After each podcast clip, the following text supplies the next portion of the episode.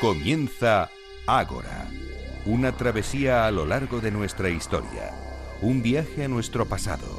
Dirige y presenta David Benito.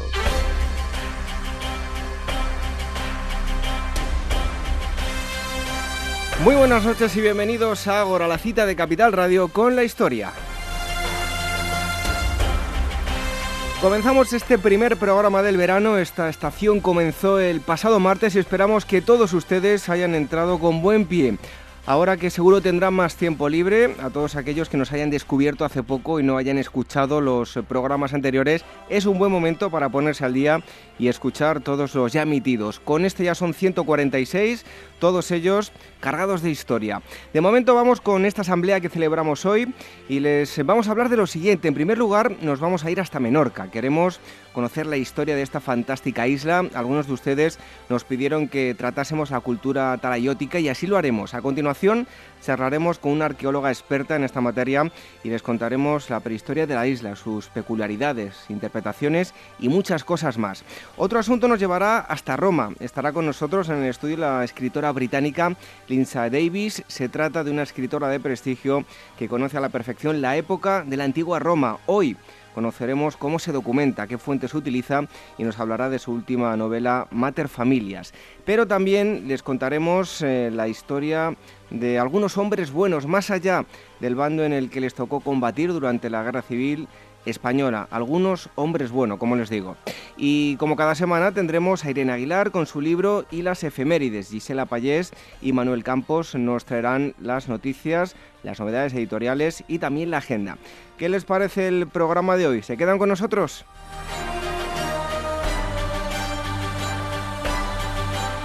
Y antes os decía que si nos acaban de descubrir hace poco pueden ponerse al día y escuchar todos los programas hasta ahora emitidos. Lo pueden hacer a través de nuestros podcasts en iVoox y en iTunes. Tienen todos los enlaces en nuestra web en agora historia punto com. Y por cierto, a finales de junio va a desaparecer uno de los podcasts que tenemos en iTunes. Va a desaparecer el que tiene las letras de color negro.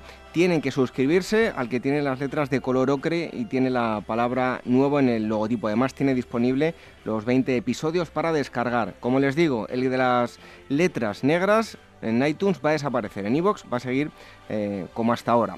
Y también se pueden poner, poner en contacto con nosotros a través de las redes sociales, facebook punto com barra agorahistoriaprograma o a través de Twitter, arroba agorahistoria.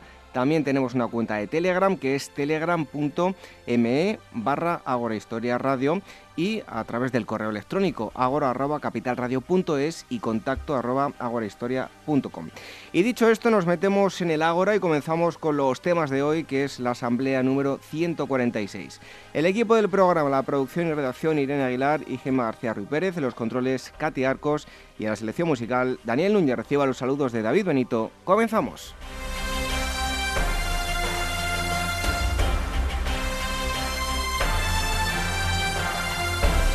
Acompáñanos a transitar la senda de nuestros antepasados. Ágora Historia, en Capital Radio, con David Benito. Viaja a los presidios españoles en el norte de África con Despertaferro especial número cinco, Los Tercios en África, donde los soldados de los Tercios defendieron las posesiones y los intereses de la monarquía hispánica frente a turcos, piratas y tribus norteafricanas en un medio geográfico hostil que dieron lugar a un peculiar conflicto. A la venta en librerías, kioscos, tiendas especializadas y despertaferro guion ediciones punto com.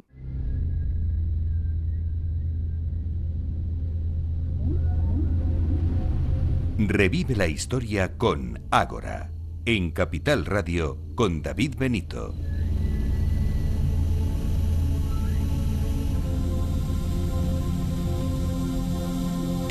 Les invitamos ahora a un viaje que yo lo considero mágico. Yo les digo que estuve allí, me recorrí buena parte de todos los eh, poblados.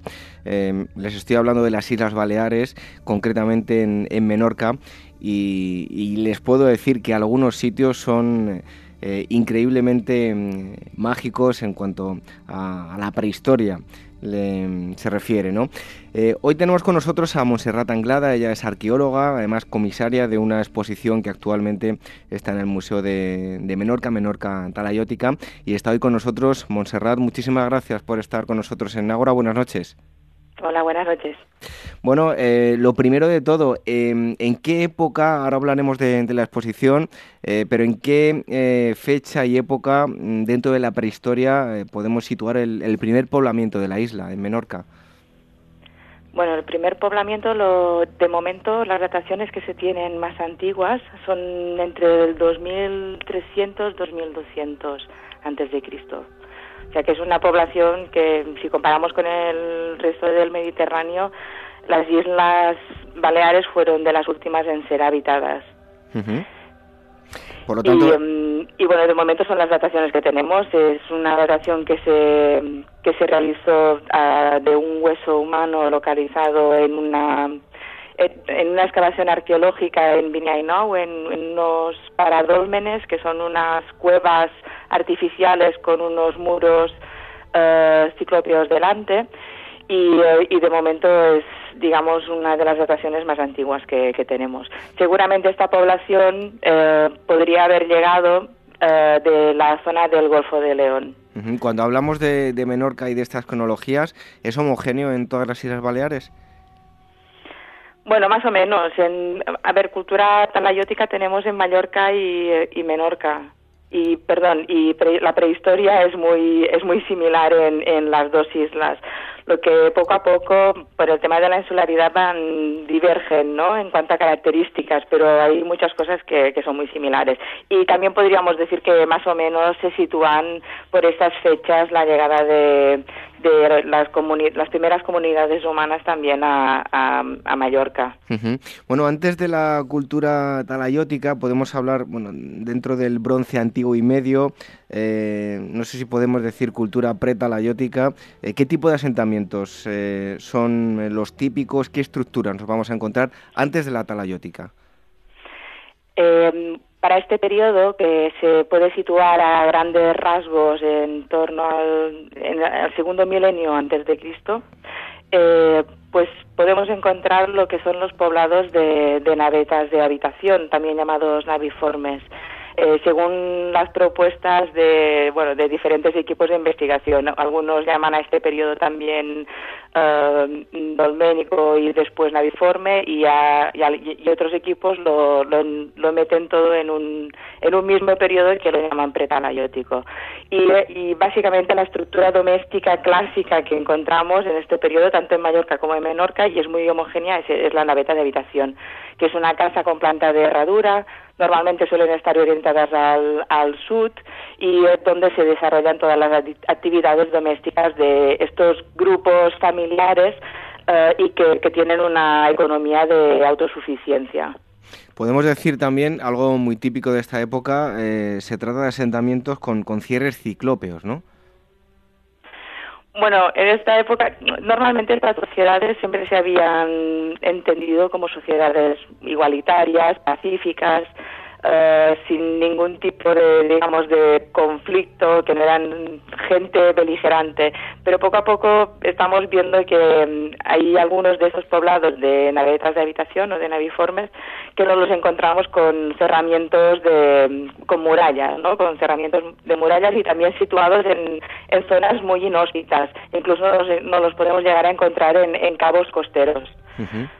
Por cierto, que no lo he dicho, que este es un tema que nos propusieron varios de, de ustedes, que querían que, que hablásemos de la prehistoria de Menorca, y así lo, lo estamos haciendo. Correo que nos enviaron, que nos enviaron a contacto arroba agorahistoria punto com.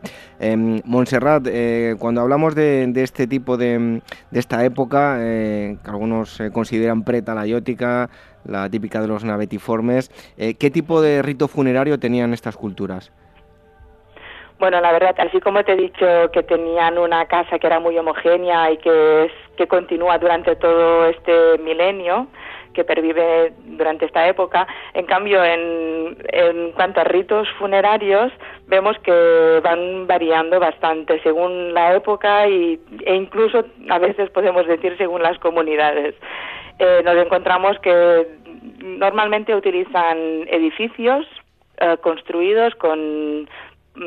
digamos, con eh, paredes o muros ciclópeos, pero también nos podemos encontrar enterramientos en, en cuevas artificiales, realizadas por ellos. En cavidades, normalmente, que en esta época pretalaiótica, por ejemplo, tenemos de planta alargada, pero también nos podemos encontrar en algunas cuevas naturales.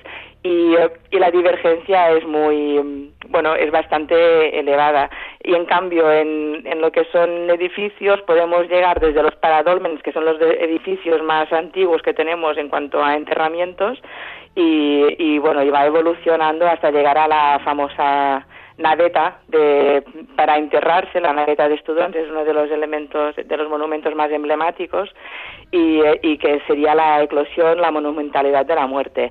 Y en cuanto a ritos funerarios, pues también van variando mucho, pero básicamente son enterramientos de, de las comunidades, son colectivos y, y suelen ser inhumaciones.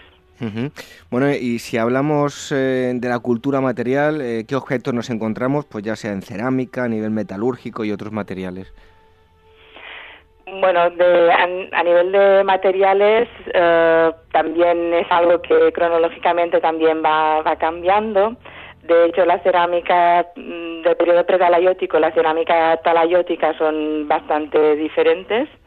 Y, pero normalmente nos solemos encontrar pues contenedores para almacenar. Eh, estamos hablando de una sociedad que básicamente se está alimentando, de, bueno, se tiene una, una base económica de la agricultura y de la y de la ganadería. Y, y entonces nos encontramos eh, diferentes eh, utensilios relacionados con, con este tipo de, de actividades. Nos podemos encontrar punzones de, de hueso, nos podemos encontrar elementos realizados en bronce. Ya entrando dentro de, de la edad del hierro, dentro del primer milenio, ya nos encontramos elementos ya realizados en, en propiamente en hierro. Eh, va variando según según la digamos según la época y según la cultura, ¿no? Bueno, a partir del mil doscientos aproximadamente antes de Cristo se producen pues toda una serie de cambios en, en los modelos territoriales. Eh, podemos hablar ya de cultura talaiótica, eh, aunque sí que vamos a ver eh, cierta continuidad, pero ¿cuáles son mm, esos cambios fundamentales de una época a otra? Bueno, básicamente entre no, las dataciones que se tienen de momento para los primeros talayos, que son estas grandes torres que nos encontramos en los nuevos poblados, te, tenemos que pensar que en, en el mil doscientos antes de Cristo, como nos has dicho tú, se empiezan a abandonar los poblados de, de navetas de habitación o naviformes, y la gente se está concentrando en nuevos poblados en torno a unas grandes torres. Estas torres se llaman talayots, que son eh, estructuras realizadas con, con muros ciclópeos, con piedras muy grandes, y en torno a ellas se, se, se está eh, realizando, se están ordenando, digamos, estos, estos grandes poblados. Eh, ¿Cuál es el proceso? ¿Cuál es la transición de una cultura a otra? Aún no, aún no está muy clara. Tampoco sabemos si son la misma gente que, que realiza un proceso, digamos, de, de, de, de transformación y que y, y que se, y que va evolucionando dentro de, de esta de, de la isla, y tampoco sabemos si llega gente nueva. Es algo que aún está un poquito un poquito en el aire. Uh-huh. Bueno, nos hablaba de los talayots, esas eh, torres. Eh, ¿Qué son exactamente y eh, de qué forma se han interpretado? Porque ha habido varias teorías, ¿no? Bueno, sí, es curioso porque, bueno, el talayot es lo que da propiamente nombre a la cultura talayótica. Viene de atalaya, del, del catalán, que significa torre de vigilancia. Y, eh, y, y de hecho, una de, de las propuestas para este tipo de, de torres es que fuera un punto de control del territorio, ¿no? Siempre están situados en zonas más elevadas, a veces los encontramos aislados, pero normalmente nos los encontramos en, en los propios poblados. Eh, curiosamente es algo que está poco estudiado aquí en Menorca, no tanto en Mallorca. En Mallorca se han excavado más, pero aquí eh, realmente se han hecho pocos trabajos en, en lo que son las, las torres de los poblados. Otras propuestas también eh, plantean si podrían ser como hitos en el territorio para mostrar, digamos, eh, el, el poder también de la de la comunidad. Eh, en, en Menorca tenemos mmm, talayots que pueden llegar a los diez metros y medio de altura y veinte de diámetro, o sea que esto ya es muy... son muy grandes eh, si los comparamos, por ejemplo, con el caso de, de Mallorca. Uh-huh.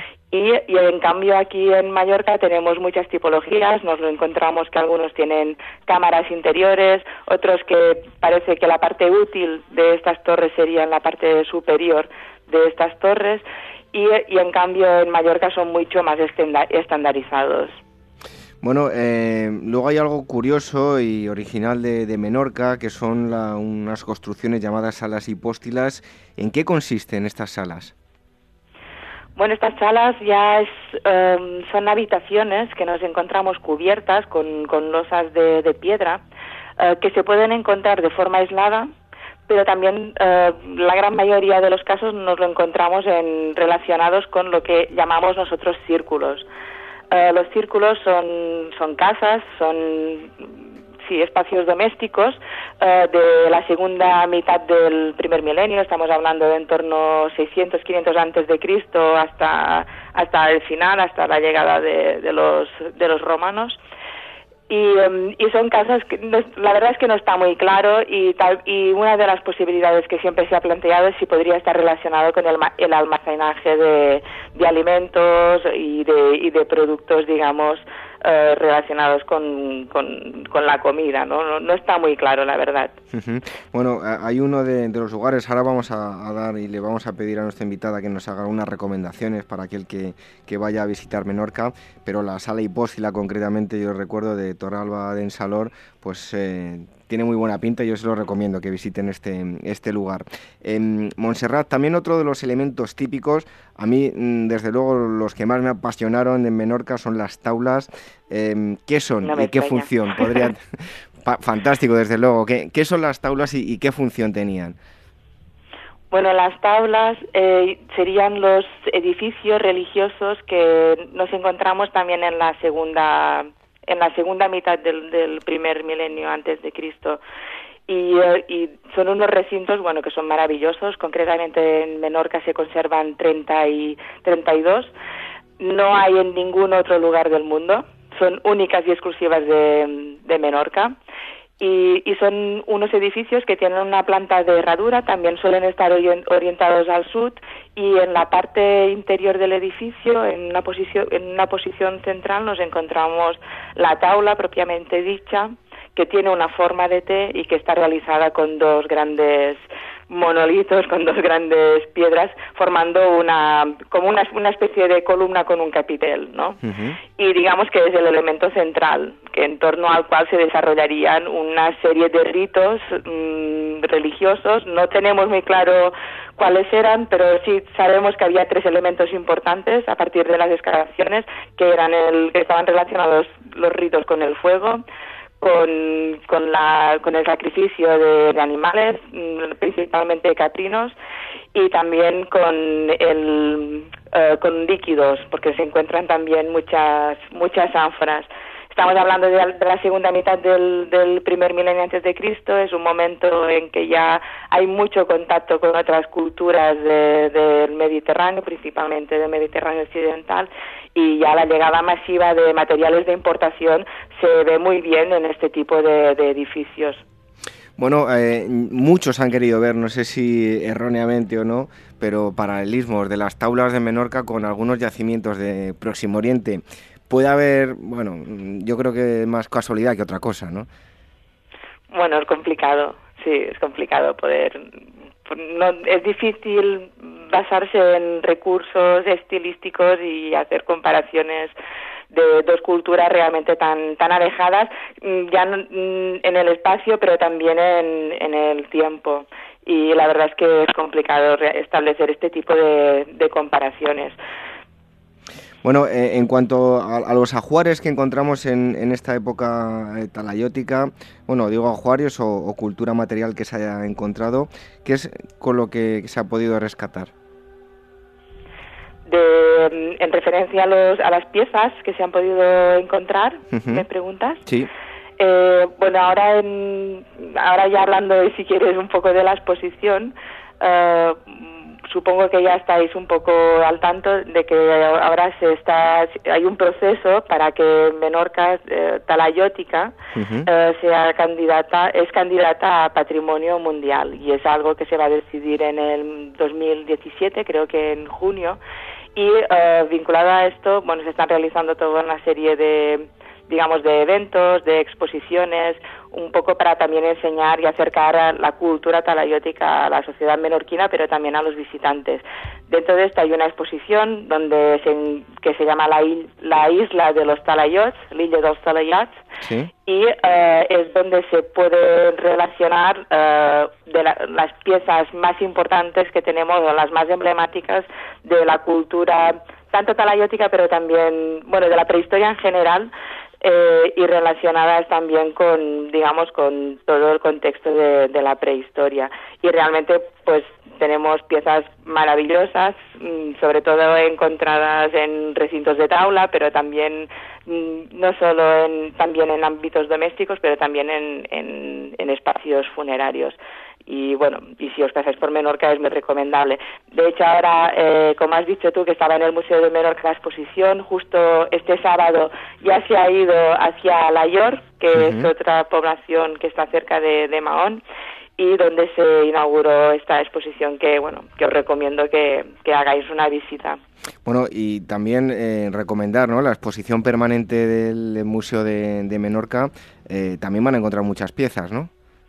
Sí, lo que pasa es que justamente hasta finales de año, ahora el Museo de Menorca está cerrado por uh-huh. obras, por adecuación, digamos, de ventilación y de aclimatación del espacio, y se va a volver a abrir a, a finales de, de octubre de este año.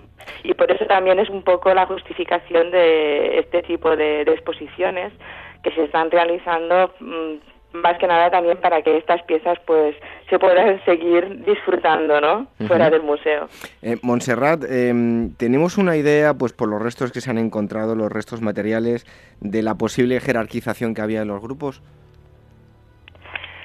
Eh, sí y, y no, aún es algo que está bastante, bueno, que se discute bastante, es un debate que aún está abierto.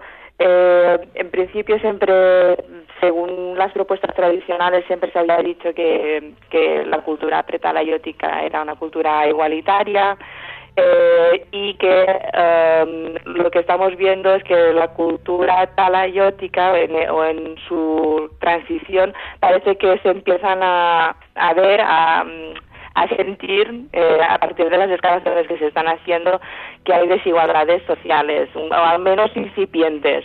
Lo que sí está bastante claro eh, es que parece que a partir del periodo final del talayótico, del tala, el talayótico final o postalayótico también, que se llama, eh, sí que ya serían eh, sociedades eh, fuertemente jerarquizadas. Uh-huh. En este caso ya sí que se vería. Es, es bastante claro. Lo que no está muy claro y en lo que se diverge más entre los diferentes equipos de investigación es el principio de la cultura talayótica, si estamos hablando de sociedades jerarquizadas o no. Uh-huh. Bueno, eh, si quieren obtener más información pueden visitar el Museo de Menorca, que es la página web museo de menorca punto com, y van a encontrar más información acerca de la eh, exposición de la que nos está hablando eh, nuestra invitada. Eh, bueno, ya para ir concluyendo, Montserrat, eh, ¿cuáles son pues esos eh, principales poblados eh, que no pueden dejar de visitarse si acudimos a, a Menorca? Bueno, dentro de la candidatura, de hecho, ya se han, hay treinta y dos, hay una lista indicativa de treinta y dos yacimientos arqueológicos, eh, algunos de ellos yo creo que son indispensables. Yo recomiendo como visita que, que vayáis a Torre d'en Gaumés, que es, una, es un yacimiento que ya está muy preparado para que la gente lo pueda visitar y entender muy bien cómo funciona un poblado talayótico. También, bueno, tengo que recomendaros Curnia, ¿no?, que es donde nosotros estamos excavando. El, el equipo de, de investigación relacionado con el Museo de Menorca están excavando actualmente. Uh-huh. Es un talayote espectacular de diez metros de altura. Y, eh, y también para ver un, un recinto de taula, eh, yo iría a Torralba d'en Salort, como tú has dicho también, de la Sala Hipóstila. Y, y para ver una naveta de, de funeraria yo iría a la naveta de Estudons. Bueno, Montserrat, yo eh, que vaya por delante, que me imagino que será muy complicado, sobre todo a nivel económico. Yo tuve la oportunidad de, esa, de visitar un gran número de ellos, eh, eh, algunos muy acondicionados, eh, perfectamente visitables, Otros, que incluso costaba eh, encontrarlo, me parecieron incluso esos también una auténtica maravilla, pero algunos me encontré en un estado lamentable. ¿No crees que, pues, de no cuidarlos eh, mínimamente podríamos quedarnos sin ellos? Y, y desde luego se trata de poblados con un gran valor histórico. Yo algunos de ellos los vi un poco abandonados, otros eh, perfectamente. Eh, ¿Qué piensas al respecto, Montserrat? Bueno, Menorca cuenta con más de mil quinientos yacimientos arqueológicos en setecientos kilómetros cuadrados. Imagínate un gestionar todo, todo este patrimonio.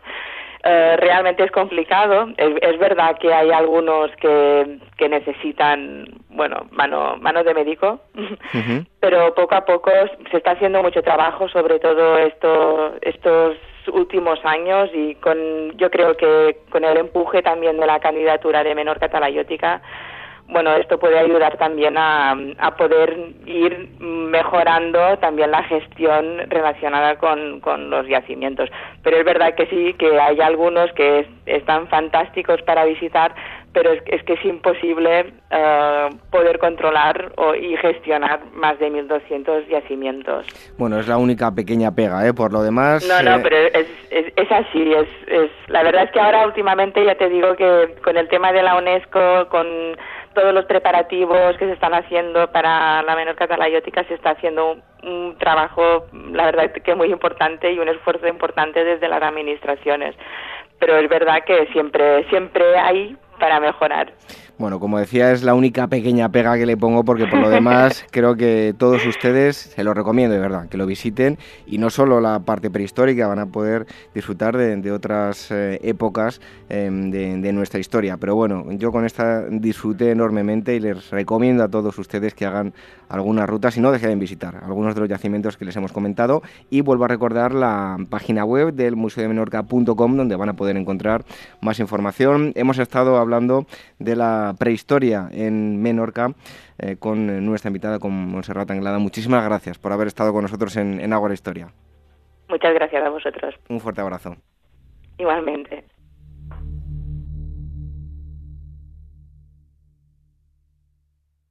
Perdida entre Europa y África, no pertenece a ningún lugar. Es como si nunca hubiese tenido verdaderamente un destino, ningún hado, dejada fuera del tiempo y de la historia. Con este fragmento de D H Lawrence, la agencia de viajes arqueológicos Pausanias nos introduce un nuevo itinerario en Cerdeña para conocer casas de hadas, tumbas de gigantes y torres de nuragues. Nombres fabulosos y enigmáticos que hablan del pasado de una isla legendaria. Es Cerdeña antes de la historia. Descúbrela del diez al diecisiete de septiembre con Pausanias Viajes Arqueológicos y Culturales. Más información sobre este y otros destinos en la web pausanias punto com o llamando al teléfono de su oficina noventa y uno, trescientos cincuenta y cinco, cincuenta y cinco veintidós. Repito, noventa y uno, trescientos cincuenta y cinco, cincuenta y cinco veintidós.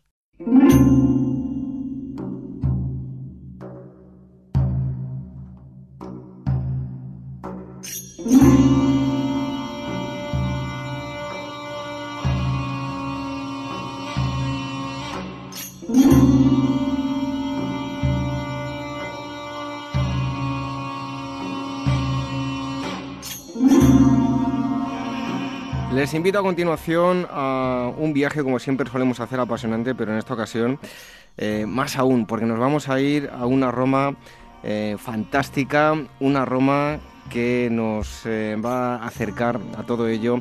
Lindsey Davis, ella es eh, escritora eh, del Reino Unido, estudió literatura inglesa en la Universidad de Oxford, eh, se ha especializado en escribir eh, novelas detectivescas ambientadas en la antigua Roma.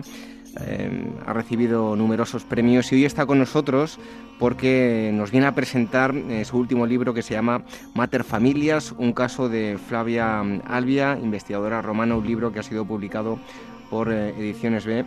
Y la tenemos aquí con nosotros en el estudio. Eh, Lindsey Davis, muchísimas gracias por estar con nosotros. Thank you very much for inviting me. Bueno, Lindsey, nosotros en el programa solemos hablar de, de todas las épocas de nuestra historia. Hay uno eh, que nos llama la especial atención eh, con lo, al, respecto a los demás, y, y no solo a nosotros, sino a los oyentes. Es todo lo que tiene que ver con Roma. ¿Por qué la gente siente esa atracción tan fuerte hacia Roma y su cultura? Es algo que llevo preguntándome desde los eh, pasados treinta años. Creo que son un pueblo muy atractivo. Para empezar, viven en un país soleado, lo cual resulta muy atrayente para el público británico. Y también para los españoles forma parte de su herencia.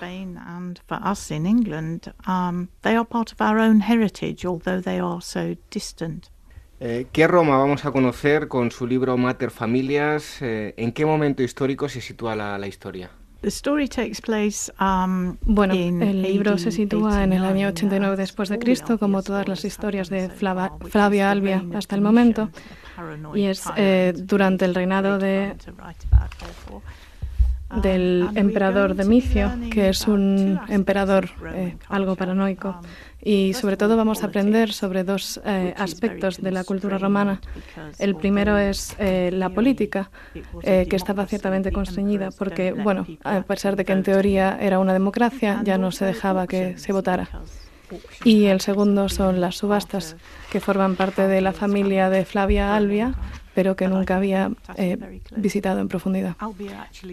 Bueno, la misma Albia dice que estas dos cosas, que son la política y las subastas, se complementan muy bien, puesto que las dos ofrecen algo que quieres comprar, pero que cuando llegas a casa no es tan bueno como parecía. Sí, continuamos hablando con Lindsey Davis, que es autora del libro eh, Mater Familias, un caso de Flavia Albia, investigadora romana, publicado por Ediciones B.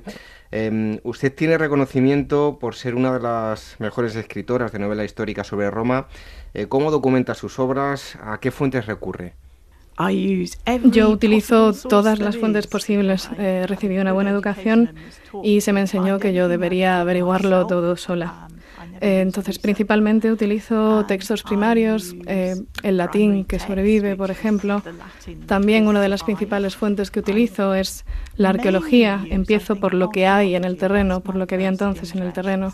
También voy a museos, voy a museos o a conferencias o voy a los lugares donde la acción tiene lugar.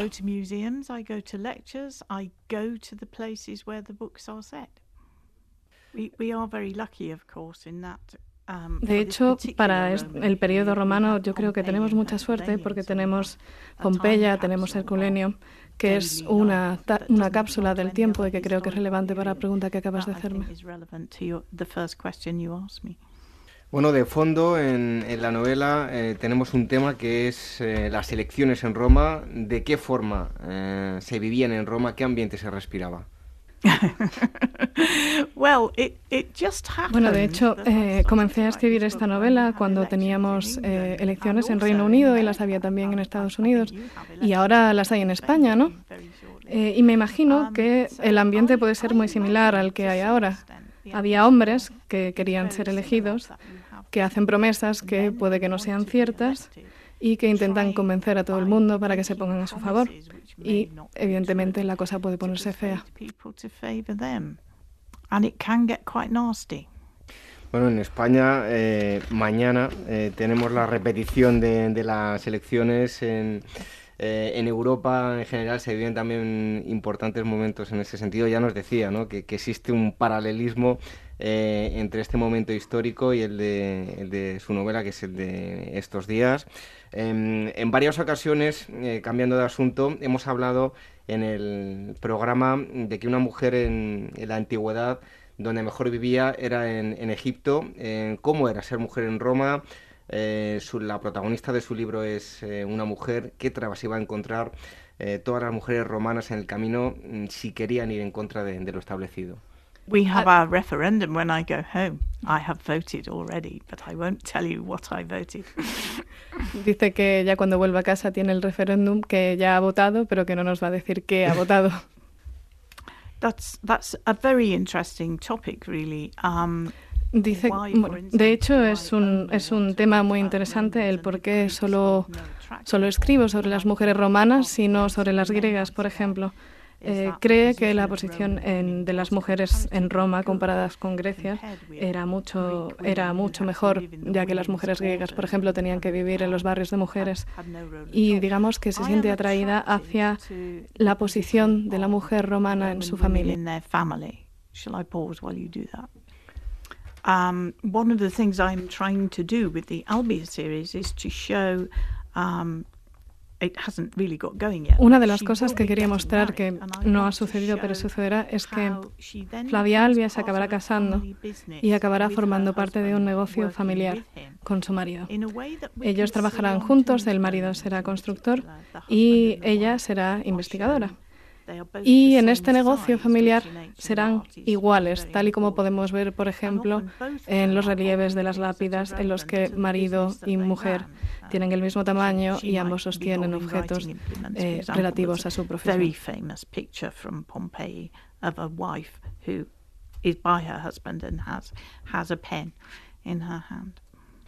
Hacía referencia a, a su protagonista, a, a esta mujer que es extranjera, eh, que llega a Roma.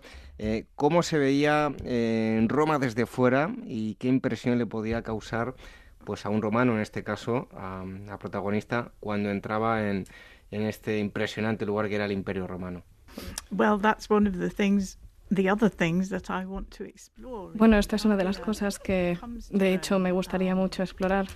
Albia llega a Roma en sus años de adolescencia desde Britania y, de hecho, esperaba mostrar su punto de vista de Roma, de lo que le enseñan, de las tradiciones. Y, de hecho, es un personaje que puede ser más satírico que los romanos en este sentido.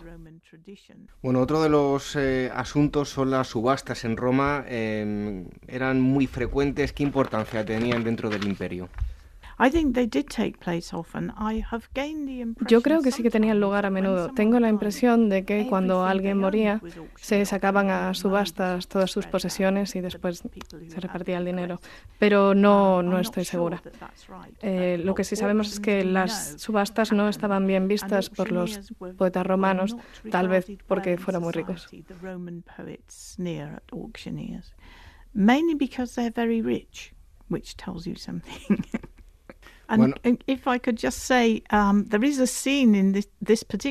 hecho, me gustaría decir que en este libro en concreto hay una escena en la que Albia trepa al podio y se pone a dirigir eh, la subasta, ya que es parte del negocio familiar de su padre, y se describe la reacción de la gente ante una mujer, digamos, llevando una subasta.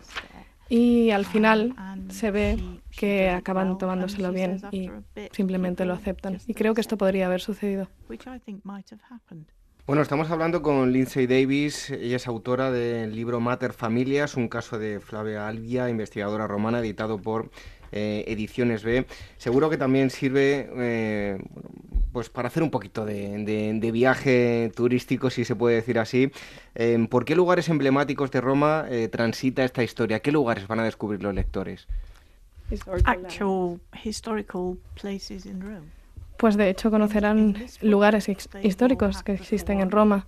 Aparecerá el Foro, aparecerá el Teatro de Pompeya, eh, también en el Monte Celio aparecerá el Templo de Claudio, que creo que es un lugar que no he mostrado en mis otras novelas.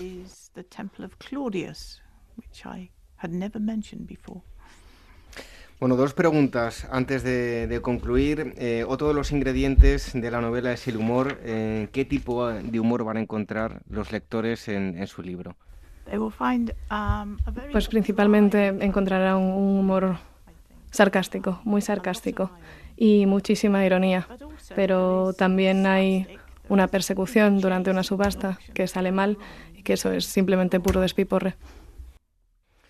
Bueno, tenemos reseñas y comentarios muy positivos de prestigiosos eh, medios de comunicación, de eh, otras personas relevantes, como por ejemplo The Times, Irish eh, Independent, etcétera.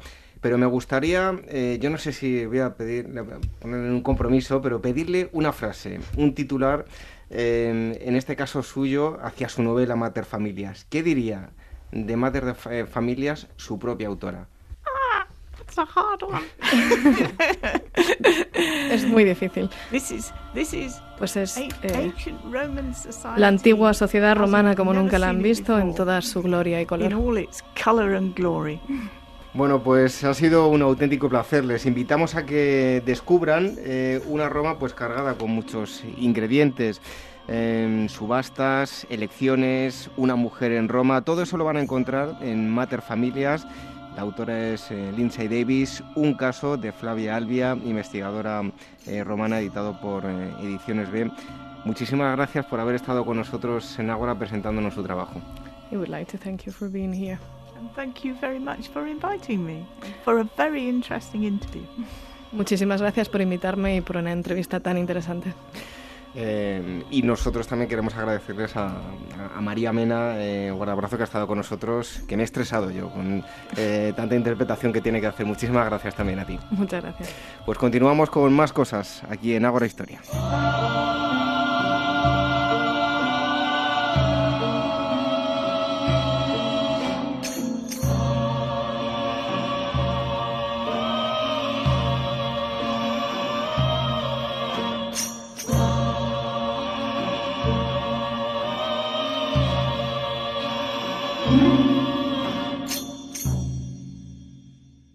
Clio Revista de Historia número ciento setenta y cinco, número de mayo.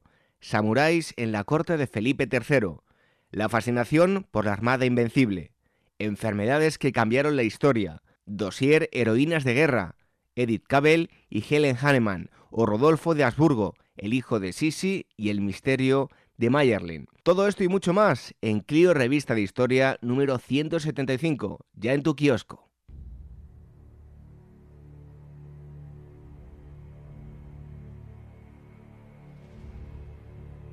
Ágora Historia, con David Benito en Capital Radio.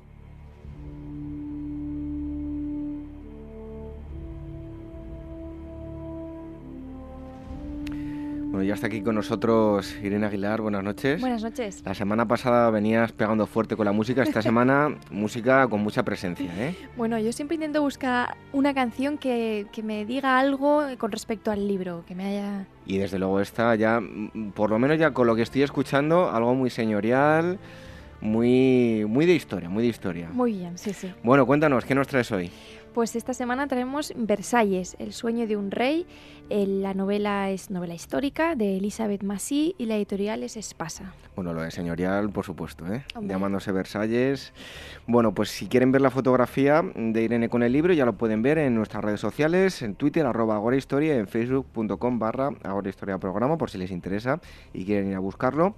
Y bueno, ¿esto qué suena, Irene? ¿Qué es una banda sonora? Es la banda sonora de una película que se hizo sobre, sobre el protagonista de esta novela, Luis catorce, eh, que se llamaba El hombre de la máscara de hierro, que era una, uh-huh. una versión un poco de, de Los Mosqueteros, eh, de mil novecientos noventa y ocho, algo así. Y bueno, la película era, era lo que era, ¿no? Puro entretenimiento. Hombre, para mí los, los Mosqueteros estaban muy bien caracterizados y sobre todo la banda sonora. Bueno, y eh, respecto a la novela, está basada en hechos reales, ¿no? Eh, efectivamente. Eh, bueno, destacar algo muy interesante, que es que la escritora es estadounidense, eh, es Elizabeth Massie, y normalmente estamos acostumbrados a que eh, se hagan mm, ver series y películas basadas en libros. Uh-huh. Bueno, pues esta autora hace justo el juego inverso, noveliza series. Y entonces eh, lo, lo ha hecho, por ejemplo, con la serie de los Tudor, la ha convertido en novela, y con una serie de televisión que se llamaba Versalles, creada por David eh, Wollstonecraft y Simon Mirren, de, de la cual pues ha creado esta novela. Es una buena forma de no tener que romperse la cabeza, porque ya, ¿no? Sí, mucha mucha gente critica critica eso, ¿no? Al, al autor, que bueno, pues que ya se lo han dado todo hecho. Pero ya sabemos que el formato eh, cambia, ¿eh? Además, seguro que no es fácil, y si te no, tienes no. que poner no es fácil hacerlo. No, no, no hombre, el, el, estructuralmente seguramente que tenga ya mucho campo recorrido, pero es verdad que no es lo mismo eh, escribir novela que, que la, no debe ser fácil, ¿eh? Parece, parece que, bueno, bueno, pues ya chupado, ¿no? Pero yo no creo que sea tan, tan fácil, porque tienes que plasmar lo visual a... a ha escrito, es, uh-huh. es, es complicado, yo lo veo complicado. No le quitemos mérito a la no, no pobre. No, no le vamos a quitar mérito, no le vamos a quitar mérito. Bueno, y nos habla de Luis catorce, ¿no? Sí, uno de, de mis reyes eh, preferidos de la monarquía, de la monarquía francesa. Y eh, bueno, eh, eh, bueno para, para hacerlo breve, Is, eh, Isabel Carlota de Baviera, que fue cuñada de Luis catorce, describía a, a Luis catorce de la siguiente manera. Dice, cuando el rey quería, era el hombre más agradable y amable del mundo. Sin ser perfecto, nuestro rey tenía grandes y bellas cualidades y no mereció ser tan difamado y despreciado por sus súbditos a su muerte. Mientras vivió, le adularon hasta la idolatría. Yo creo que este hombre debió meter bastante miedo en uh-huh. vida, y la gente le cogió odio, pero nadie se debió enfrentar a él, no, no le debió echar, plantarle cara nadie. Y a mí lo que me gusta de este rey, que es muy poco conocido, porque bueno, fue un, un rey increíblemente guerrillero, eh, revocó el edicto de Nantes, eh, obligando a, a que todo el mundo se acogiera a la religión católica, lo cual es, bueno, es discutible, pero sin embargo estableció las reglas de los bailes eh, barrocos de salón, que uh-huh. a mí me interesa increíblemente, toda las, la, la parte del ballet clásico, el, el idioma, el, el, la, la estructura, la terminología, el ballet clásico, se le debe un poco a este... Seguro a sabes bailar este algo, rey. ¿No? Hombre, eh, claro, sí, sí, ¿no? sí. Bueno, es, es el lado que más me gusta de, de este rey, que quizás nunca se ha hablado de, de él. Y entonces, bueno, eh, ¿por qué se le conoce a Luis catorce? Bueno, pues por ser el, quizás el, el prototipo de, lo, de, de la monarquía absoluta, ¿no? Eh, la frase, pues, el Estado soy yo, se le, uh-huh. se le atribuye a este rey, que fue increíblemente guerrillero, eh, peleó con España, los Países Bajos, llevó el país un poco a la ruina, pero también eh, al máximo esplendor. Y esta novela, lo que, se, lo que, lo que resalta esta novela es que Cuando, cuando comienza a ganar poder Luis catorce, lo que hace es convertir el palacio de caza de su padre ¿Sí? en el palacio de Versalles, uh-huh. pero contrariamente a lo que se puede pensar, que pues, era para, pues, para tener un sitio de, de veraneo o para, para un sitio de lujos, y lo hizo para tener controlada la nobleza. Entonces, uh-huh. eh, eh, en este libro se pinta a Versalles como la jaula, la jaula dorada de los nobles. Y entonces el libro habla de todas las intrigas palaciegas, de todos los, los intentos de traicionar al rey o de los grupos que se iban creando entre los nobles. Debió pasar de todo. Eh, sí, porque eso eso era como, como un campamento de verano, pero... pero a lo grande. A lo grande, muy grande. Entonces, eh, a mí me gusta mucho el concepto de construir un palacio como jaula. Ese un palacio tan grande y tan esplendoroso, ¿no? En lugar de esta visión que teníamos de, bueno, esta gente no hacía nada, se pasaba las horas... bebiendo, comiendo, jugando, pero él lo hizo para controlar a, a esta gente. Bueno, desde luego interesante la novela entonces, ¿no? Muy, muy interesante. ¿Se lee rápido? Se lee rápido, es muy entretenida y además alterna mucho entre el lado, el lado político del rey, le, le, los tratados políticos, sus guerras con los Países Bajos, pero también sus amantes, y eh, bueno, qué amantes podía tener, cuáles no, cuáles eran est- pura estrategia, o sea que ahí hay un poquito de todo, es muy completo. Oye, por cierto, los bailes hay que hacerlos con trajes de la época, ¿no? Hombre, claro. ¿Y es incómodo, es incómodo? no, no es ¿No? incómodo, no, lo, lo más gracioso de esa época son los zapatos. los zap- Eso sí que son incómodos. Los zapatos son un poco más incómodos, sobre todo para los hombres que llevan tacón y, y demás, pero tiene todo, todo un lenguaje muy, muy bonito. Habrá que verte, habrá que verte bailando, ¿eh? Bueno, Irene, que te esperamos luego con las efemérides. Muy bien.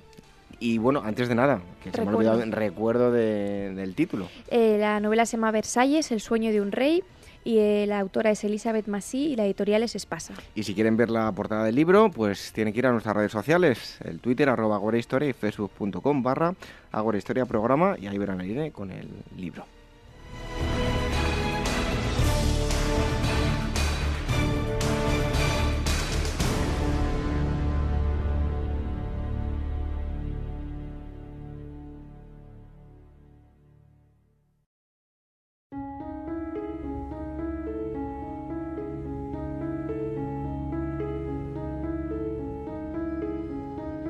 Ágora Historia, con David Benito en Capital Radio.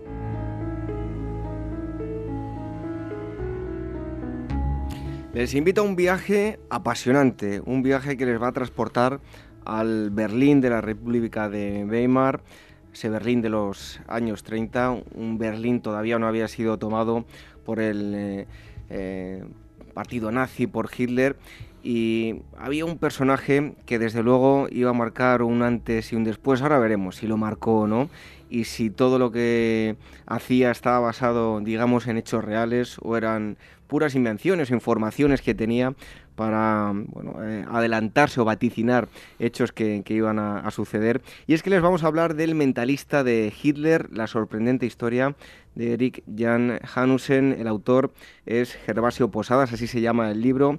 El autor ha trabajado en las principales multinacionales de, de publicidad. Actualmente tiene publicados eh, varios libros. Eh, este que digo, de Suma de Letras, es el, el último de ellos. Y además también imparte el taller de escritura online en yo quiero escribir punto com. Gervasio Posadas, muchísimas gracias por estar con nosotros. Gracias a ti, David. Por cierto, que veo aquí el Twitter, arroba Gervasio Escrito. sí. sin R. Sí, no me daba para más. Como escritor, pero sin R. Gervasio Escrito es el Twitter, ahora lo ponemos en, en nuestra web, en nuestras redes sociales, y si quieren visitar su web es gervasio posadas punto com. Y lo primero de todo, vamos a escuchar unas eh, breves palabras en alemán y ahora las comentamos. Die Columbia-Gesellschaft hat mich gebeten, meine hellseherischen Schauungen für die Zukunft Deutschlands und der übrigen Welt auf einer Schallplatte festzulegen. Dadurch ist die Möglichkeit einer Kontrolle gegeben. Seguro que algunos eh, han, han escuchado hablar de él, del mentalista de Hitler, pero aquí teníamos las, las palabras, ¿no? Increíble, pero ahí está. Yo nunca las había escuchado y estos días preparando la entrevista me he encontrado con las palabras por internet. Sí, la verdad que aparte, bueno, en este caso que después de haberme tirado tanto tiempo escribiendo una novela histórica sobre este personaje, todavía me emociono cuando oigo la voz de, de, de ese personaje con el que he estado tanto tiempo conviviendo, ¿no? Bueno, esto es un, eh, una novela, pero basado, por supuesto, en, en hechos reales.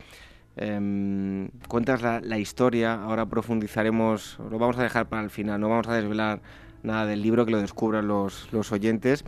Pero, eh, Erik Jan Hanussen, ¿cuál es el origen eh, y cómo comienza a adentrarse en el mundo del, del mentalismo? Bueno, él es... Eh, Porque no era alemán. Él era austriaco, uh-huh. y curiosamente es nacido el mismo año que Hitler, en mil ochocientos ochenta y nueve, y con apenas un mes de diferencia con él.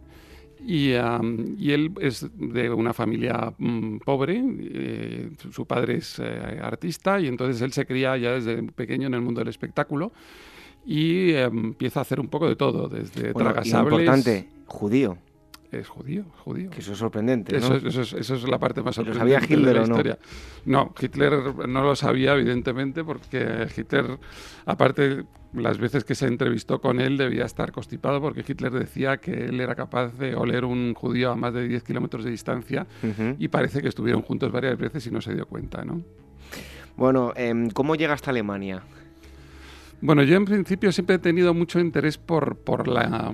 por la época del nazismo, pero eh, contra lo que le suele pasar a mucha gente, que le gusta más o le interesa más en la, la parte de, de la Segunda Guerra Mundial, el, uh-huh. el, el Holocausto, etcétera, etcétera.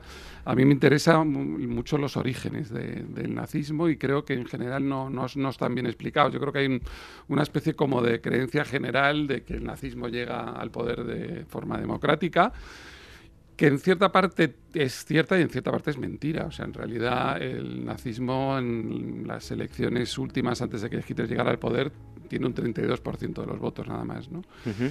Y, y entonces me interesaba un poco contar todo ese proceso y además, pues de repente pues, me encontré con este personaje que, que aparte, en cierta forma, explica también muchas de las cosas que van pasando a lo largo del tiempo, porque Hanussen es un personaje que vive, digamos, parte de su auge gracias a, a su relación con, con el nazismo y a su cercanía con Hitler y también, de cierta forma, pues eh, vive las, eh, las glorias de, de, de haber acertado determinadas profecías sobre Hitler y a la vez paga por ellas, ¿no?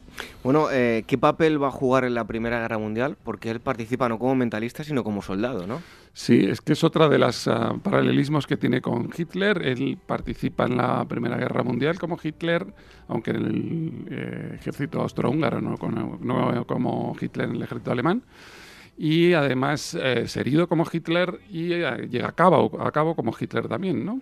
Y eh, allí es cuando parece que descubre sus, uh, sus poderes, en cierta forma. Él ya había hecho números de ilusionismo y cosas de esas, pero parece que, o lo, por lo menos es lo que él cuenta, que una de sus primeras intuiciones, que así a veces como las llamaba él, pues eh, se produjo precisamente en la guerra, en la que su batallón iba a salir en un tren de, de una estación rumbo al frente, y él de repente se negó a que el tren arrancara e incluso se tumbó en la vía para que el tren no arrancara, y justo en ese momento pues estalló un, un obús y derrumbó el, el puente por el que tenía que pasar el tren, ¿no? Entonces él dice que a partir de ese momento pues todas esas vivencias empezaron a...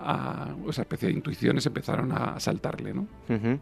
Bueno, pues como un auténtico eh, mentalista hollywoodiano. Así que tenemos aquí... Sí, todas estas cosas hay que tenerlas, claro. O sea, hay que, la mayoría de los datos que tenemos sobre Hanussen antes de que Hanussen llegara a, a, a Berlín en los años treinta son del mismo, o sea que hay mucha parte, lógicamente, que el, el mismo, mismo se pudo hacer la leyenda, el ¿no? mismo se hace la leyenda, ¿no?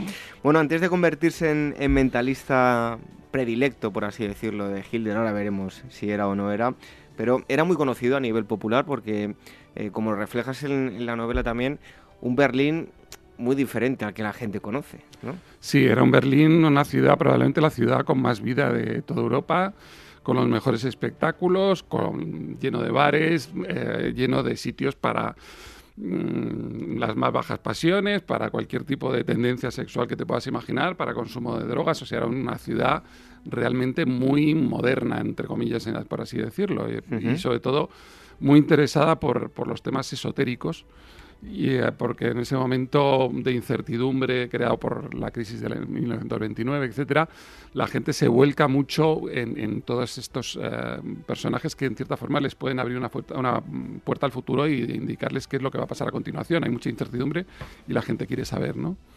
Bueno, eh, eso a nivel popular, pero a nivel político, ¿qué ambiente se está viviendo en, en Alemania? Eh, había acabado eh, la Primera Guerra Mundial, el tratado que los había dejado eh, cada día más empobrecidos, que fue, eh, pues de alguna forma, la escalera para que eh, el partido nazi llegase al, al poder.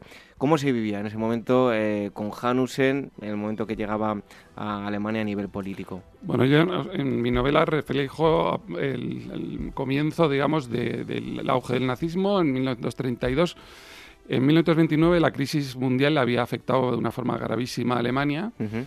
Y eh, pues eso había provocado, por un lado, eh, seis millones de parados, había provocado el ascenso al, del partido nazi, que era prácticamente insignificante antes de eso, y, eh, y las elecciones en el año treinta lo convierten en el segundo partido del Parlamento, y es el, el, justamente la, la, la, la fuerza, digamos, emergente por, por antonomasia, junto con el Partido Comunista, ¿no? Uh-huh. Y, uh, y entonces en el año treinta y dos se presenta Hitler a, su prim- a sus primeras elecciones. Hasta el año treinta y dos él no se puede presentar porque es apátrida. En el año treinta y dos consigue la nacionalidad alemana. Se presentan unas elecciones munic- eh, presidenciales contra el mariscal Hindenburg y pierde. Pierde por seis millones de votos, y entonces empieza a haber, eh, bueno, a, a, a, la gente empieza a dudar si realmente Hitler va a conseguir llegar al poder, ¿no? Y entonces eh, hay una cierta incertidumbre, y a lo largo de todo ese año se van produciendo momentos en los que parece que la llegada al poder de los nazis es inminente, y pues, momentos en los que parece que, que ya el partido está arruinado y que no va a conseguir salir del hoyo en el que se ha metido, ¿no?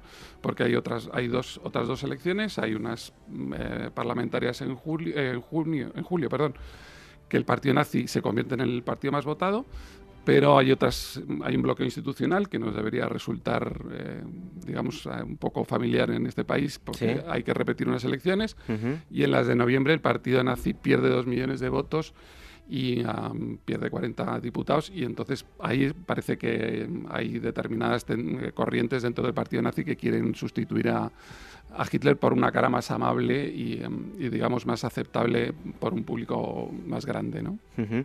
Bueno, y precisamente eh, entra en acción eh, este personaje, Hanussen, que es capaz de predecir que Hitler llegaría al poder. Eh, ¿Fue un acto de propaganda? Eh, ¿Fue realmente algo espontáneo, sin ninguna intención? ¿Sabemos algo? Por lo que parece, claro, todas estas cosas a ochenta años vista es uh-huh. un poco difícil saber, pero parece que él hace una primera predicción en marzo, cuando Hitler acaba de perder las elecciones presidenciales. En, él tenía un periódico, de, tenía dos periódicos de gran difusión, de seiscientos mil ejemplares de difusión. Que claro, ya tenía dinero él. Él era muy rico, era muy rico. Y entonces él hasta ahora, hasta ese momento, no se había dedicado mucho a hablar de política, pero saca una carta astral de Hitler en la que dice que en un año va a ser eh, canciller de Alemania. Y esto provoca mucha sorpresa, pues, porque parece una cosa como muy inminente, mucho más de lo que la gente se supone. Pero bueno, eso parece que le acerca a Hitler de determinada, de determinada forma. Ahí parece que existe ese primer contacto con Hitler. Y vuelve a haber un contacto después de estas segundas elecciones que te comentaba, en las que el partido nazi tiene un grave descalabro en noviembre.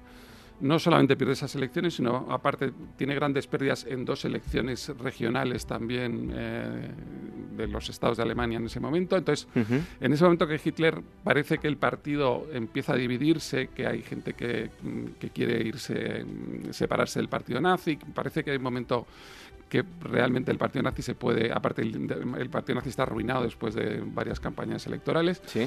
En ese momento mmm, Hitler vuelve a echar mano de este mentalista, y este mentalista lo que parece es que le reafirma en ese momento de duda, Eh, momento de duda muy extraño, porque Hitler era una persona con una tremenda seguridad en sí mismo, pero parece que en ese momento él duda, incluso él habla de suicidarse si el partido nazi se viene abajo, y en ese momento de duda este personaje le reafirma en su, en su convicción de que va a llegar a ser dentro de muy poco canciller de Alemania, y en efecto, menos de un mes y medio después eh, consiguió su objetivo, ¿no? O sea, que no se suicida gracias en parte a la, al astrólogo. Eh, Parece, menos parece, parece, parece que, bueno, que algo puede haber tenido algo que ver, ¿no? O sea, por lo menos en alguna forma le ayudó a eso, que, que ya, bueno, tiene delito, ¿no? Como suele decirse.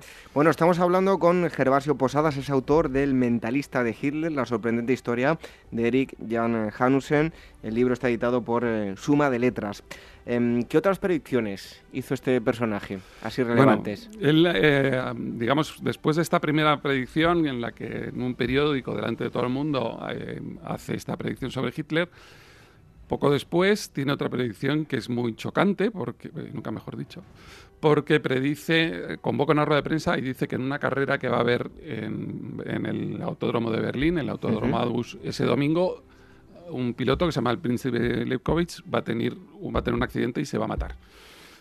Y cosas de la vida, pues el, el piloto tiene un accidente y se mata. Entonces, eh, esto, de cierta forma, valida la profecía anterior. Entonces, esto uh-huh. es un poco lo que crea un, un, un... O sea, es un gran golpe propagandístico para él mismo, pero también para, para los nazis, ¿no? Uh-huh. Y provoca a la vez que también todos los enemigos del nazismo se le echen encima, ¿no? Especialmente los periódicos comunistas empiezan a atacarle como si fuera el Rasputín de Hitler, ¿no? ¿Y en realidad qué papel va a jugar dentro del partido nazi? Eh, ¿Un partido importante? O sea, un, un papel importante, insignificante. Es, es difícil saber exactamente. Él tiene distintas eh, intervenciones. Él, en primer lugar, lo que el partido nazi, como estaba diciendo, tiene dificultades económicas, y él es un hombre tremendamente rico. Él tiene muchísimo dinero, como estaba diciendo antes, tiene, tiene periódicos, tiene muchos negocios, y él les da dinero. Entonces, eh, no solamente al partido en sí mismo, sino también a muchos de los eh, principales dirigentes, pues desde Goering a Ernest Röhm, al conde de Helldorf, que es un, un, un personaje principal también en su historia, que es el jefe de la S S A en Berlín. Y eso es una parte, yo creo, bueno, significativa. Y luego eh, parece que también, pues eso, en el momento en el que Hitler tiene más dudas y se ve más eh, asediado por sus enemigos, parece que en cierta forma le, le reafirma, ¿no?, en su convicción. Lo que sí está claro es que Hitler parece que no era muy partidario de consultar la, a los astrólogos, sí su entorno, ¿no? Sí. Hitler, eh, entonces, ¿quién tenía más relación con, con este astrólogo o este mentalista? ¿El propio Hitler o el entorno de no, Hitler? No, o sea, en principio tienes mucha razón, porque hay esta idea de como de que Hitler era también un personaje que, como puede ser Himmler o Rudolf Hess, estaba muy influenciado por los temas esotéricos, y no era así. Hitler era una persona, como decía antes, muy segura de sí misma, muy convencido de que él tenía un destino y que el destino estaba en sus manos y que él iba a llegar a, al poder. Y en, y en cierta forma despreciaba este tipo de, de, de prácticas, ¿no? Pero, eh, pero bueno, es, como decía antes, este tipo de predicciones que van en cierta forma haciéndole el caldo gordo a Hitler, Hitler pues eh, tiene curiosidad por conocer este, este personaje, ¿no? Uh-huh. Y entonces tiene una serie de entrevistas privadas con, con él, eh, sin eh, testigos, que yo un poco hago mi versión dentro del de, de libro, ¿no? Porque en realidad, pues, eh, ni Hitler ni Hanussen contaron o dejaron por escrito qué, qué es lo que pasó. Uh-huh. Pero eh, Hitler, mmm, digamos, tenía primer, dos inquietudes, que era mmm, cuándo iba a llegar al poder. Sí.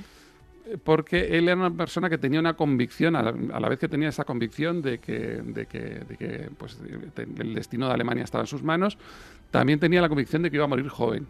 Entonces, eh, tenía esta, este, este, este presentimiento desde siempre. Entonces, él, en cierta forma, estaba un poco agobiado por saber cuándo iba a llegar al poder, porque, porque bueno, pensaba, a ver, a ver si me voy a morir antes de que, de que esto suceda, ¿no? En todo caso, fueron eh, pocas veces las que se encontraron. Parece, ¿no?, que entre tres o cuatro veces. Yo en mi libro saco tres veces, no, no fueron demasiadas, uh-huh. pero bueno, suficientes para que fuera una relación mmm, curiosa, ¿no? Al final es una, no, no, no es una relación de dependencia de que Hitler le consulte todo lo que hace, pero sí que en un momento determinado echa mano de él, ¿no? Bueno, ¿en qué fuentes eh, te has basado para encontrar eh, este tipo de información acerca de la vida de Hanussen? ¿Ha sido fácil o, o no bueno, hay mucha información? Hay, eh, hay una serie de información, mucha es, es un personaje que tiene una cierta trascendencia en, en Alemania y en el norte de Europa. Tampoco es un personaje que esté muy... Es un personaje incómodo por muchas circunstancias, entonces tampoco es un personaje que se le haya dado mucha publicidad. Uh-huh. Y, sin embargo, fuera de ese mundo, eh, eh, digamos, En, en, en España o en Estados Unidos o en Inglaterra no es tan conocido. Entonces mucha la documentación está en alemán, y, pero también hay mucha documentación en otros, en otros idiomas, y, por ejemplo, el propio Hanussen tenía una, bi- una biografía que él escribió hasta... una biografía que abarcaba justo hasta el momento que llega a, a Berlín. Uh-huh. Y eh, que es divertidísima, es un, una cosa apasionante porque es un personaje tan divertido, es un personaje, o sea, muy cínico, muy trepa, pero a la vez es un personaje encantador y muy seductor, y la biografía es muy, muy divertida. Y luego hay una serie de personajes alrededor que hablan de, de Hanussen, personas que, que vivieron en esa época en Berlín y que narran partes de, de su vida, ¿no? Hay versiones muy diversas, ¿no? Yo he elegido aquellas que yo creo que se ajustan más al personaje y a, y a la lógica histórica. Uh-huh. Se destaca eh, en el libro, en el Berlín de los años treinta, un hombre predijo el destino de un país, pero no supo predecir el, el suyo. Asesinado en mil novecientos treinta y tres, eh, parece ser, o te lo pregunto, eh, por el propio gobierno nazi, eh, ¿qué pudo llevarlos a... bueno, terminar con, con su vida? Bueno, es que pasó a ser Hanussen eh, un poco el hombre que sabía demasiado, ¿no? Uh-huh. Al final, como se suele decir, se pasó de listo, en cierta forma. Era un hombre que tenía pues mucha información bueno, sobre eh, los jerarcas nazis. Los jerarcas nazis le debían mucho dinero también. Él, aparte, organizaba grandes fiestas en, un, en su casa y en un yate que tenía en, en un lago a las afueras de Berlín, en el cual acudían los jerarcas nazis, y bueno, eran un poco orgiásticas estas fiestas, y él sí. sacaba fotos y tenía una serie de testimonios que lo volvían muy incómodo. Y tanto es así que, digamos, que el partido nazi eh, asume el poder absoluto a partir del veintitrés de marzo de mil novecientos treinta y tres, que es cuando se vota la ley habilitante que le da plenos poderes a Hitler. Y al día siguiente, eh, pues Hanussen es secuestrado por las ese a y es ejecutado. Aparece o sea, muerto, ¿no? Aparece muerto. Es una de las personas, de las primeras víctimas del, del nazismo, se podría decir, en cierta forma, ¿no? Vaya mentalista, sí. que no supo predecir la muerte, ¿no? Bueno, eh, y de todos aquellos, nos has contado la historia de, del mentalista, el astrólogo, eh, el mentalista de Hitler. Pero aquellos que vayan a leer tu libro y vayan a descubrir la historia, estos ingredientes que nos has dado, ¿qué trama van a encontrar en, en estas páginas?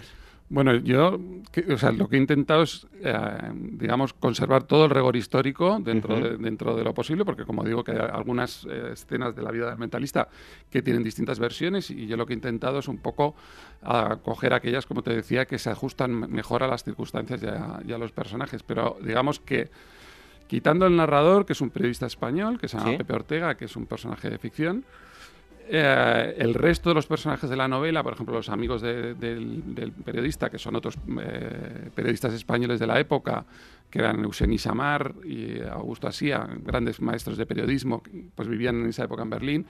Vivían en la pensión latina, que era el centro de reunión de los, eh, de los, eh, de los españoles allí. Y, en general, todos los personajes que eh, saco la novela intervienen de alguna forma en la vida de Hanussen y son personajes reales, ¿no? Pues quieren ustedes descubrir esta historia, lo que tienen que hacer es leer este libro, el que tengo yo en mis manos, El mentalista de Hitler, la sorprendente historia de Erik Jan Hanussen. El autor eh, ha estado con nosotros, Gervasio Posadas, y la editorial es Suma de Letras. Eh, les recomendamos a todos ustedes este libro porque van a encontrar una historia apasionante. Gervasio, muchísimas gracias por haber estado con nosotros. Gracias a ti, David. Un abrazo. Un abrazo.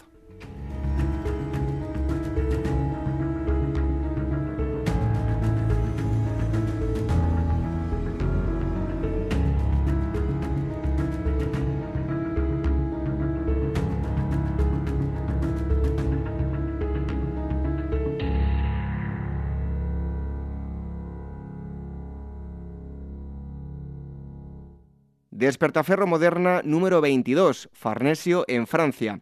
Este mes en Despertaferro Historia Moderna sigue Alejandro Farnesio hacia París en la participación española en las guerras de religión francesas del siglo dieciséis. Las dos grandes monarquías europeas, con sus más brillantes ejércitos y generales a la cabeza, pusieron frente a frente sus tácticas militares y acciones diplomáticas. A la venta en librerías, kioscos, tiendas especializadas y despertaferro guion ediciones punto com.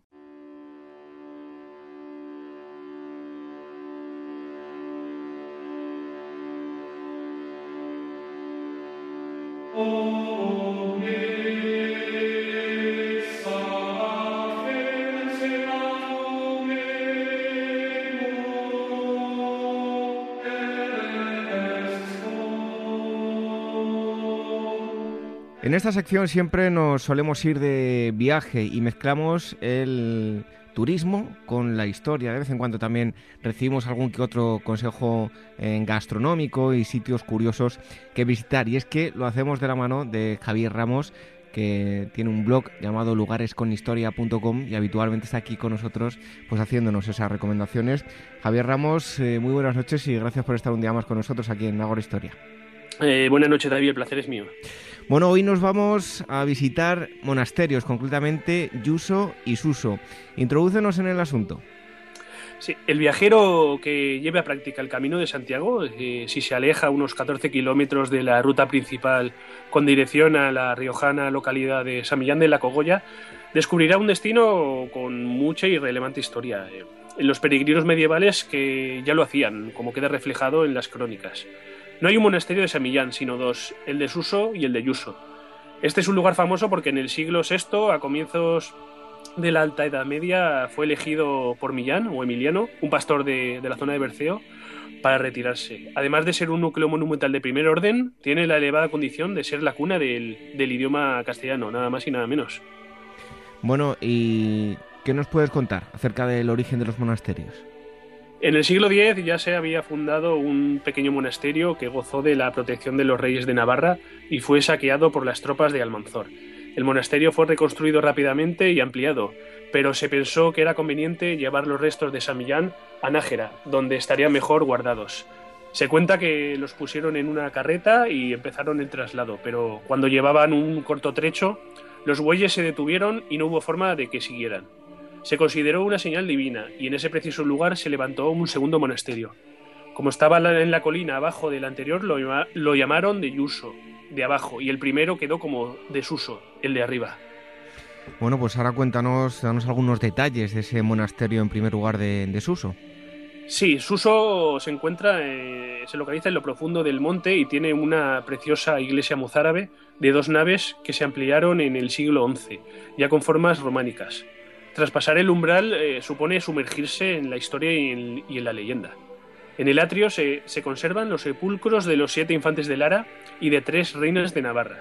Al fondo eh, están las cuevas que fueron el refugio de los primeros eremitas y el sepulcro de San Millán, con su cubierta labrada del siglo doce. El de Suso es un cenobio visigodo del siglo sexto, recoleto y solitario, enclavado en un paraje umbrío, como perdido en un bosque. Eso en cuanto al monasterio de Suso, pero en cuanto al monasterio de Yuso, ¿qué nos puedes contar? El de Yuso, sin embargo, tiene trazas de gran monasterio señorial e imponente. No en vano se le conoce como el Escorial de La Rioja. Su enclave, eh, situado en un bo- bonito valle, propició que se levantara un pueblo a su alrededor. Lo que se observa hoy es el resultado de sus numerosas reconstrucciones que incluyeron elementos góticos, renacentistas, barrocos y neoclásicos. El recorrido debe ser tranquilo para que el viajero aficionado a la historia pueda apreciar lo mucho que se guarda entre sus muros, desde el refectorio y el Salón de Reyes al claustro. En la iglesia hay pinturas de Rizzi y en la sacristía se guardan las arquetas de plata con los restos de San Millán y San Felices de Biblio, que era su maestro, decoradas con unos loables bajorrelieves de marfil. Los frescos del techo del siglo dieciocho también son interesantes porque conservan sus colores originales. Pero su mayor joya es la biblioteca, una de las más destacadas de Europa durante la Edad Media.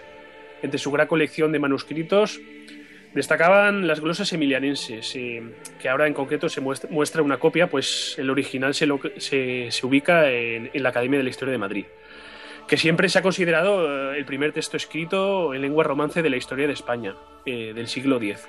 Las glosas son las anotaciones, que son unas explicaciones o, o traducciones que se hacían sobre los mismos documentos latinos de vocablos o textos dudosos. No tienen pretensión literaria, pero tampoco son palabras sueltas, sino que presentan ya una estructura sintáctica.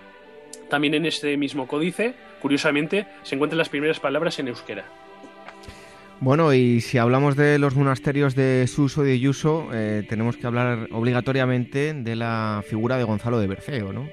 Sí, porque a todo esto, a lo que he mencionado, hay que sumar la figura de, de Gonzalo de Berceo, como tú dices, primer versificador conocido del, del Mestre de Clerecía. Estuvo toda su vida muy ligado a San Millán de la Cogolla. Dos siglos más tarde escribió el primer poema en, en lengua castellana, Milagros de Nuestra Señora. Todo esto llevó a la creación en el monasterio del aula permanente de la lengua española y la Fundación San Millán de la Cogolla, que difunden el uso del español y organizan estudios y congresos. En mil novecientos noventa y siete, la UNESCO incluyó a ambos monasterios en la lista del Patrimonio de la Humanidad. Bueno, ya por último, ¿qué nos puedes contar acerca del, del abandono de, de los monasterios? Sí, tal abandono hay que remontarnos al siglo diecinueve, que trajo la, la destrucción del conjunto monástico durante la Guerra de Independencia, cuando perdió alguno de sus grandes tesoros. En mil ochocientos veintitrés, en concreto, lo habitaron de nuevo los frailes, pero la desamortización de Mendizábal conllevó de nuevo su abandono. Años después, con la restauración de las órdenes religiosas, se hizo cargo de las dependencias una comunidad de padres benedictinos que promovió su reconstrucción. Bueno, eh, pues es otro de los viajes que nos propone eh, Javier Ramos. Ya saben que tienen un blog donde van a encontrar información de este y de muchos eh, otros lugares, eh, llamado lugares con historia punto com. Ya les digo, mucha información a nivel histórico y también a nivel turístico. Javier Ramos, gracias por haber estado un día más con nosotros y habernos acercado a la historia de, de estos dos lugares tan emblemáticos como son los monasterios de Yuso y, y de Suso. Sí, una última recomendación, David. Si visitamos eh, los monasterios de Yuso y Suso en San Millán de la Cogolla, no, no hay que olvidarlos, eh, probar los excelentes caldos que nos ofrecen las tierras riojanas. Bueno, o sea que si vamos, y encima un vino, un vino también, un, un Rioja, pues oye, hacemos el, echamos el día por allí, ¿no? sí, sí, correcto, exacto. Muy bien. Muy bien, pues te esperamos muy pronto aquí en Ágora Historia, Javier. Muchas gracias, David. Un fuerte abrazo. Igualmente.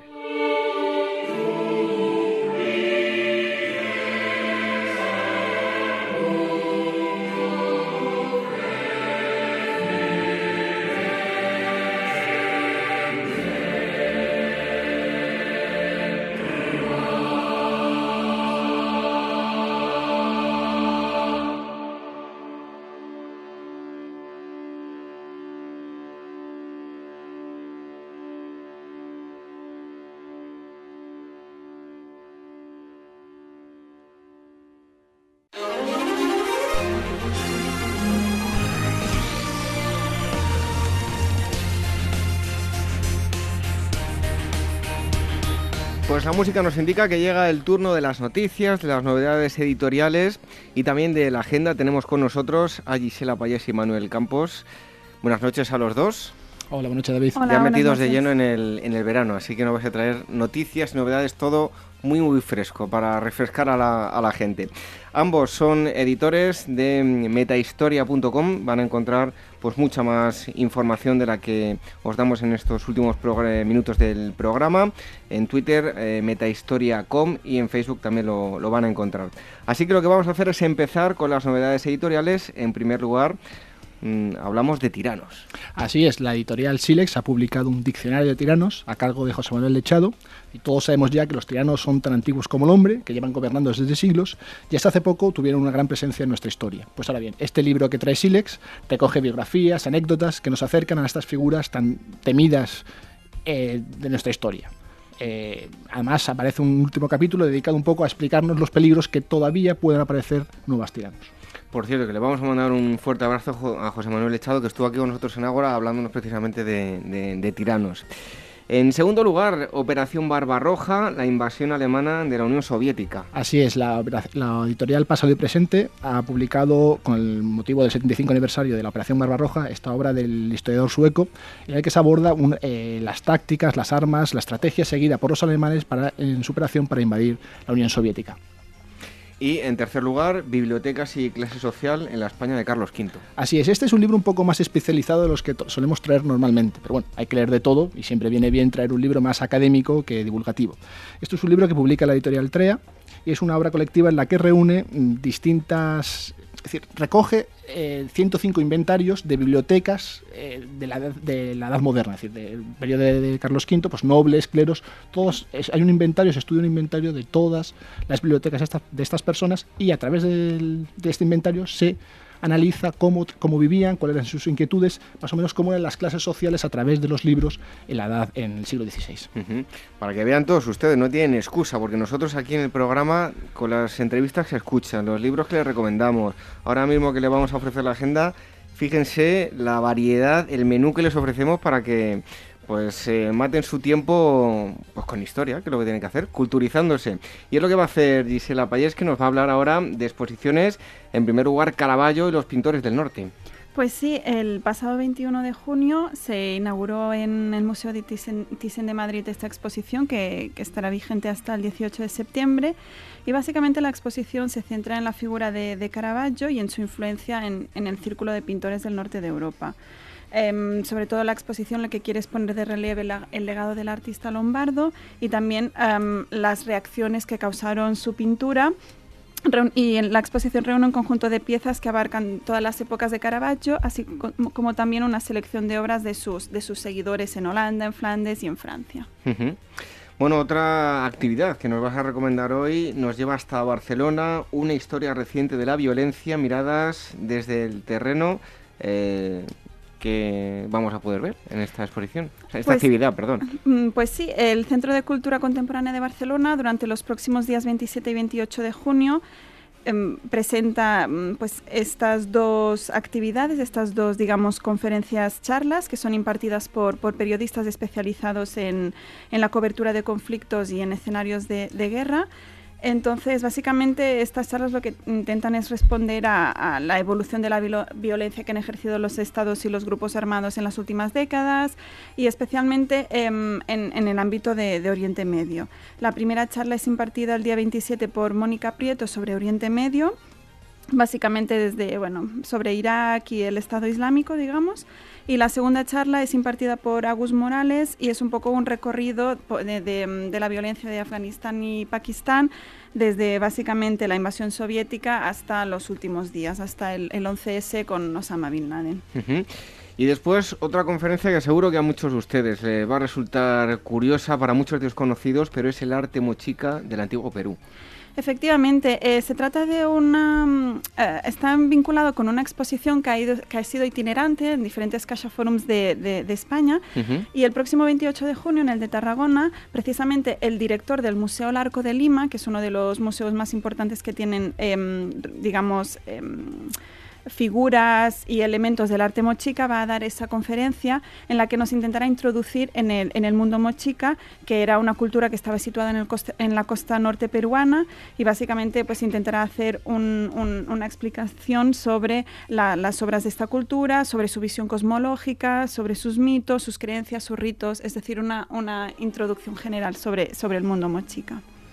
Bueno, y ahora, ¿qué está pasando en torno al mundo de la historia, la arqueología? ¿Qué se está moviendo? Porque comienza la búsqueda de los restos de Enrique Primero de Inglaterra.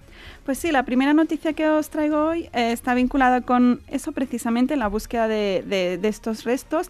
Así como sucedió hace unos cuatro años que también se buscó a Ricardo Tercero de Inglaterra, ahora un grupo de arqueólogos también cree que debajo del parking de, de la ciudad de Reading se encontraría la sepultura de, del rey Enrique Primero. Eh, de hecho, el equipo pues, ha empezado a investigar en el altar mayor de la abadía, donde se cree que fue además enterrado con, junto a su segunda mujer. Eh, y bueno, están utilizando las, las tecnologías que hoy tenemos al alcance, desde georradares, también quieren escanear la zona. Y bueno, recordar que Enrique Primero fue, falleció en Francia en mil ciento treinta y cinco. Era el pequeño de los eh, cuatro hermanos, de, perdón, de los cuatro hijos de Guillermo el Conquistador, y se coronó a sí mismo mientras su hermano mayor estaba luchando en las cruzadas. Uh-huh. Y la última noticia que nos eh, habla del descubrimiento en Angkor de grandes ciudades enterradas bajo la jungla.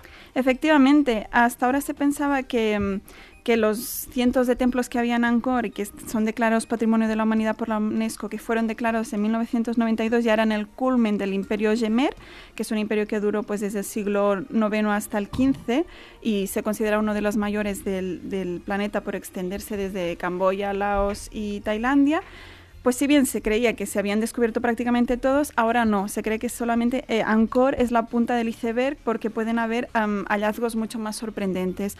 Se ha descubierto debajo de, de la selva, pues de, de digamos de Camboya, eh, pues, pues una posible ciudad de unos veintidós kilómetros cuadrados. Entonces todavía se está investigando, se cree que podría haber debajo de la selva, como digo, una ciudad de un, un millón de habitantes, y se ha sondeado hasta el momento unos mil novecientos kilómetros cuadrados con, también con las nuevas tecnologías, gracias a ellas, pues con un láser disparado desde un helicóptero, se está ahí investigando y se cree que este hallazgo puede reescribir toda la historia de este, de este imperio. Qué interesante, desde luego. Bueno, pues si quieren ustedes ampliar, que aquí no están las eh, novedades editoriales, pero pueden ver eh, reseñas de libros y mucha más información en metahistoria punto com, en Twitter, arroba metahistoria punto com, y en Facebook también lo van a, a encontrar. Ellos son eh, Gisela Payés y Manuel Campos. Muchísimas gracias por haber estado un día más con nosotros. A ti, David. Gracias a vosotros. Si supiesen las discusiones que se generan aquí con Manuel, nuestro técnico, también Dani... Que me dan, que me dan mucha cera. En fin, ya les contaremos algún día de esto. Hasta el próximo día.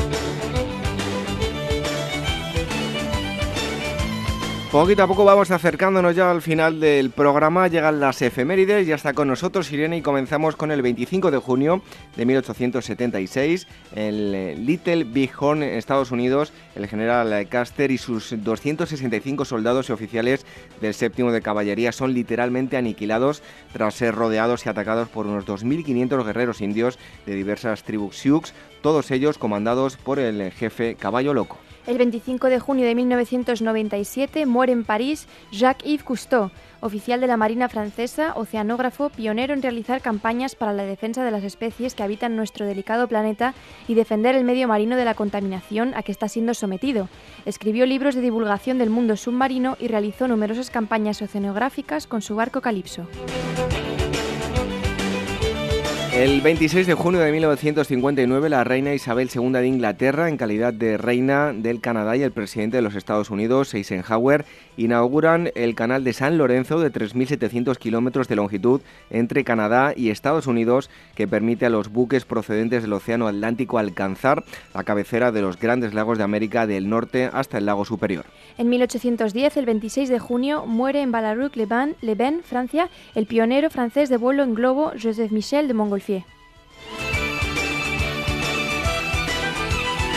El veintisiete de junio de mil ochocientos setenta y uno, acuñado desde mil ochocientos sesenta y nueve, el yen se convierte en la unidad monetaria oficial de Japón al suspender el gobierno el intercambio de monedas locales, es decir, el dinero emitido por los señores feudales que ha circulado desde el siglo dieciséis. También en veintisiete de junio del año mil ochocientos cuarenta y cuatro resulta asesinado en una cárcel de Illinois, Estados Unidos, Joseph Smith, fundador de la Iglesia de Jesucristo de los Santos de los Últimos Días, más conocidos como mormones, por una turba del movimiento antimormón que ha asaltado el penal. En la Argentina, en la Argentina del año mil novecientos sesenta y seis, un veintiocho de junio, el presidente constitucional Arturo Humberto Illia es derrocado por las Fuerzas Armadas lideradas por el general Juan Carlos Onganía, origen de la dictadura autodenominada Revolución Argentina, en la que los golpistas dicen establecerse en el poder de manera permanente. El día veintiocho de junio de mil ochocientos treinta y seis fallece en Montpellier, Estados Unidos, James Madison, abogado, cuarto presidente de la nación estadounidense y artífice de su Constitución. En mil trescientos quince, el veintinueve de junio, muere durante el viaje de regreso de Túnez a Mallorca Raimundo Llull, filósofo, poeta, místico, teólogo y misionero español, autor de un amplio catálogo de obras de ciencia, educación, caballería, novelas, mística o gramática. El veintinueve de junio de mil ochocientos cincuenta y cinco, en Gran Bretaña, hace su aparición el nuevo diario Daily Telegraph, que busca lectores entre la cada vez más numerosa clase media.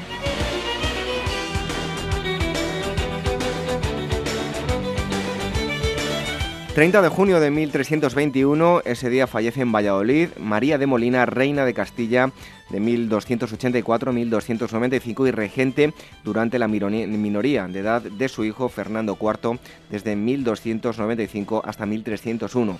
Su habilidad política le permitió salir de la crisis interna y reafirmar los derechos de su hijo sobre el trono castellano. En mil novecientos ochenta y siete, el treinta de junio, muere en la ciudad de Barcelona el músico y compositor español Federico Mompou.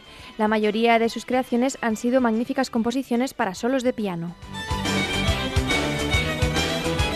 Y vamos finalizando con el uno de julio de mil novecientos cuarenta y cuatro. En Bretton Woods, Washington, Estados Unidos, se crea el Fondo Monetario Internacional para resolver los problemas financieros que surgirán durante la posguerra. Y el primero de julio de mil ochocientos setenta y dos, a los sesenta y dos años de edad, fallece en Berna, Suiza, el revolucionario y escritor ruso Mikhail Alexandrovich Bakunin, que elaboró la teoría del anarquismo, es decir, la abolición de cualquier forma de autoridad gubernamental.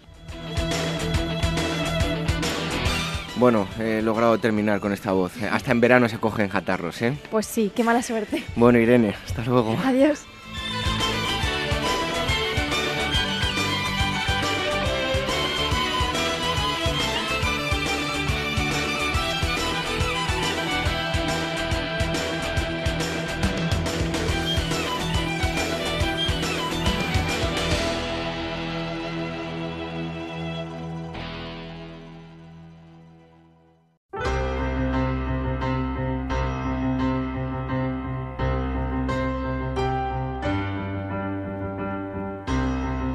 Hasta aquí esta asamblea número ciento cuarenta y seis. En estos minutos hemos conocido en primer lugar la cultura talayótica y la prehistoria en general en la isla de Menorca.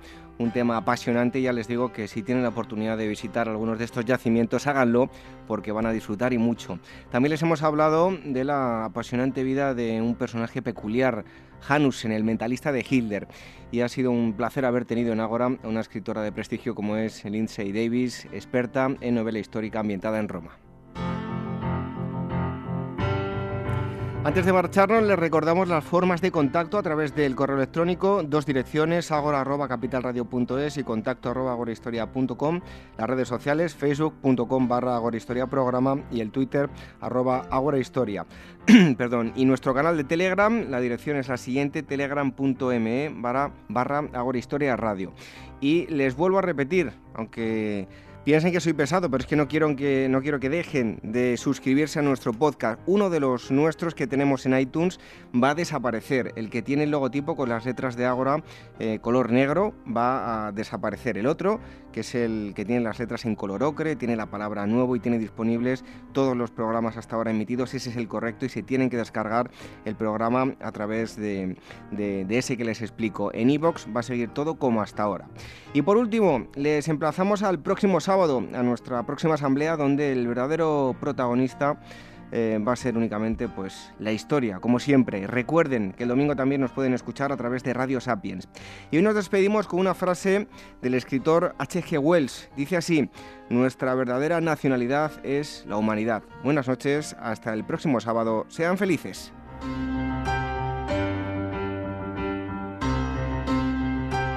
Ágora, donde la historia es la verdadera protagonista. En Capital Radio con David Benito.